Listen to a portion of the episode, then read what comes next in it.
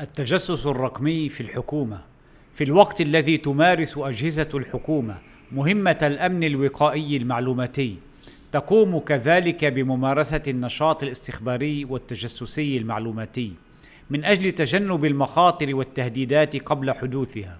وعادة ما تنشر أجهزة الأمن المختصة في الدولة ترساناتها التجسسية الرقمية عبر تركيب أجهزة خاصة عند مزودي خدمات الإنترنت ومقاهي الإنترنت العامة أو عبر البرامج المختلفة وتطبيقات الجوال وشبكات التنصت والكاميرات الرقمية في الأماكن العامة ومواطن الخطر والتهديد. وعادة ما تحتاج عمليات التجسس الرقمي إلى غطاء قانوني وتشريعي حتى لا يتم إساءة استخدامه وتجييره لمصالح خاصة أو فردية أو توظيفه في الاستغلال السياسي وينقسم التجسس الرقمي مخابراتيا إلى عدة مستويات ومنها التجسس الرقمي الوطني من أجل مكافحة الجريمة والشبكات الإرهابية وكشف العلاقات بين أفراد تلك المجموعات وكذلك يوجد التجسس الرقمي الصناعي.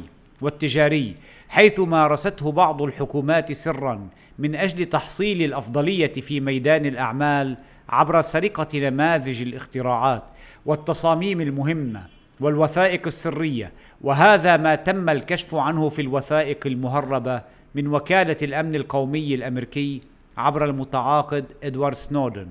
ويبقى مجال حيوي آخر وهو مجال مكافحة التجسس الرقمي الذي تقوم به الدول ووكالات المخابرات العالمية.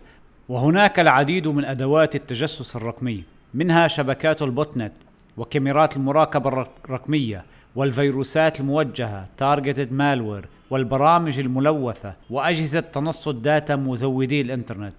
يعني هذه الأدوات منها ما هو تكتيكي ومنها ما هو استراتيجي يهدف إلى التجسس على عدد كبير جدا من الناس.